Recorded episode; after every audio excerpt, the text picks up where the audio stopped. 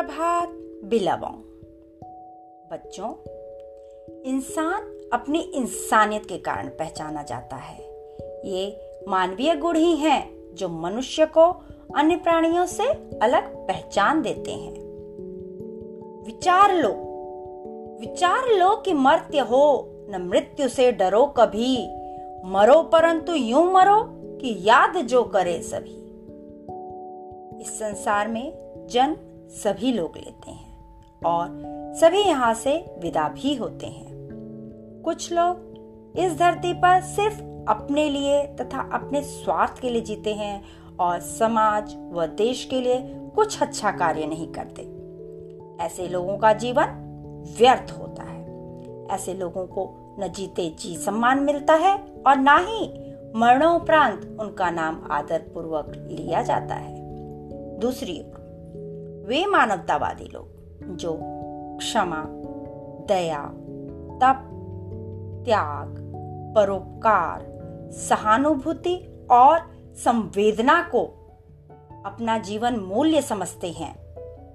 ऐसे लोग समाज व देश की भलाई के लिए अपना सर्वस्व बलिदान करने के लिए तैयार रहते हैं। इसी संदर्भ में कुछ पंक्तियाँ आपके सामने प्रस्तुत करती हूँ। यही पशु प्रवृत्ति है। यही पशु प्रवृत्ति है कि आप आप ही चरे, वही मनुष्य है कि जो मनुष्य के लिए मरे।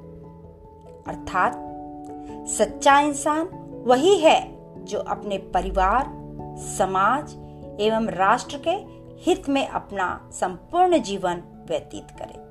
धन्यवाद। आपका दिन शुभ हो।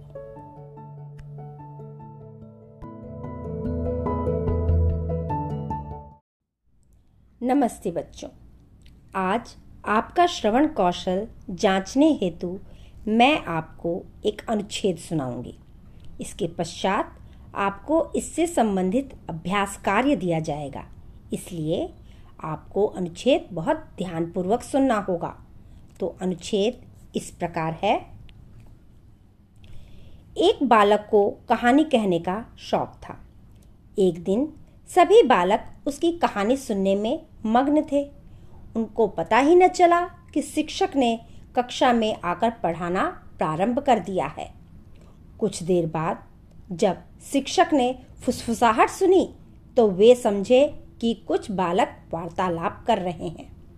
उन्होंने उन्हें डांटा और एक एक करके सभी विद्यार्थियों से पढ़ाए जाने वाले विषय से संबंधित प्रश्न पूछे। केवल एक विद्यार्थी को छोड़कर कोई भी सही उत्तर नहीं दे पाया। सही उत्तर देने वाला विद्यार्थी वही था जो कहानी सुना रहा था। शिक्षक ने कड़क कर पूछा, इतनी देर से कौन बातें कर रहा था? अन्य विद्यार्थियों ने सही उत्तर देने वाले विद्यार्थी की ओर इशारा कर दिया। शिक्षक को विश्वास नहीं हो रहा था। फिर भी उन्होंने सही उत्तर देने वाले विद्यार्थी को छोड़कर सभी को खड़े रहने का दंड दिया। सभी के खड़े होने पर वह बालक भी खड़ा हो गया। शिक्षक ने कहा, तुम्हें खड़े होने की ज़रूरत नहीं, क्योंकि तुमने सही जवाब दिया है। बालक ने कहा, मुझे भी खड़ा होना चाहिए, क्योंकि मैं ही बातें कर रहा था। शिक्षक को बालक की दो स्थानों पर एक साथ ध्यान लगाने की क्षमता पर बहुत आश्चर्य हुआ। इस बालक का नाम था नरेंद्र।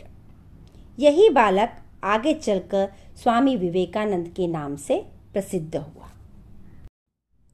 नमस्ते बच्चों, आज आपका श्रवण कौशल जांचने हेतु मैं आपको एक अनुच्छेद सुनाऊँगी। इसके पश्चात आपको इससे संबंधित अभ्यास कार्य दिया जाएगा।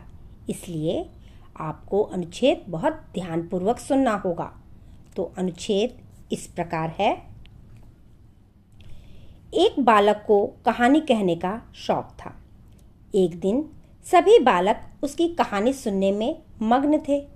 उनको पता ही न चला कि शिक्षक ने कक्षा में आकर पढ़ाना प्रारंभ कर दिया है। कुछ देर बाद जब शिक्षक ने फुसफुसाहट सुनी तो वे समझे कि कुछ बालक वार्तालाप कर रहे हैं। उन्होंने उन्हें डांटा और एक एक करके सभी विद्यार्थियों से पढ़ाए जाने वाले विषय से संबंधित प्रश्न पूछे। केवल एक विद्यार्थी को छोड़कर कोई भी सही उत्तर नहीं दे पाया। सही उत्तर देने वाला विद्यार्थी वही था जो कहानी सुना रहा था। शिक्षक ने कड़क कर पूछा इतनी देर से कौन बातें कर रहा था? अन्य विद्यार्थियों ने सही उत्तर देने वाले विद्यार्थी की ओर इशारा कर दिया। शिक्षक को विश्वास नहीं हो रहा था। फिर भी उन्होंने सही उत्तर देने वाले विद्यार्थी को छोड़कर सभी को खड़े रहने का दंड दिया। सभी के खड़े होने पर वह बालक भी खड़ा हो गया। शिक्षक ने कहा, तुम्हें खड़े होने की ज़रूरत नहीं। क्योंकि तुमने सही जवाब दिया है। बालक ने कहा, मुझे भी खड़ा होना चाहिए, क्योंकि मैं ही बातें कर रहा था। शिक्षक को बालक की दो स्थानों पर एक साथ ध्यान लगाने की क्षमता पर बहुत आश्चर्य हुआ। इस बालक का नाम था नरेंद्र। यही बालक आगे चलकर स्वामी विवेकानंद के नाम से प्रसिद्ध हुआ। नमस्ते बच्चों।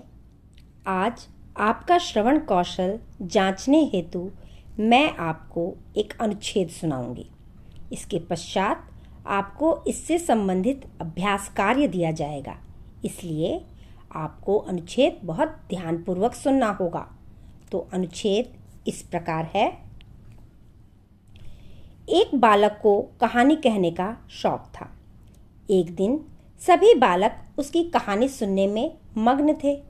उनको पता ही न चला कि शिक्षक ने कक्षा में आकर पढ़ाना प्रारंभ कर दिया है। कुछ देर बाद जब शिक्षक ने फुसफुसाहट सुनी तो वे समझे कि कुछ बालक वार्तालाप कर रहे हैं। उन्होंने उन्हें डांटा और एक एक करके सभी विद्यार्थियों से पढ़ाए जाने वाले विषय से संबंधित प्रश्न पूछे। केवल एक विद्यार्थी को छोड़कर कोई भी सही उत्तर नहीं दे पाया। सही उत्तर देने वाला विद्यार्थी वही था जो कहानी सुना रहा था। शिक्षक ने कड़क कर पूछा, इतनी देर से कौन बातें कर रहा था? अन्य विद्यार्थियों ने सही उत्तर देने वाले विद्यार्थी की ओर इशारा कर दिया। शिक्षक को विश्वास नहीं हो रहा था। फिर भी उन्होंने सही उत्तर देने वाले विद्यार्थी को छोड़कर सभी को खड़े रहने का दंड दिया। सभी के खड़े होने पर वह बालक भी खड़ा हो गया। शिक्षक ने कहा, तुम्हें खड़े होने की ज़रूरत नहीं, क्योंकि तुमने सही जवाब दिया है। बालक ने कहा, मुझे भी खड़ा होना चाहिए, क्योंकि मैं ही बातें कर रहा था। शिक्षक को बालक की दो स्थानों पर एक साथ ध्यान लगाने की क्षमता पर बहुत आश्चर्य हुआ। इस बालक का नाम था नरेंद्र। यही बालक आगे चलकर स्वामी विवेकानंद के नाम से प्रसिद्ध हुआ।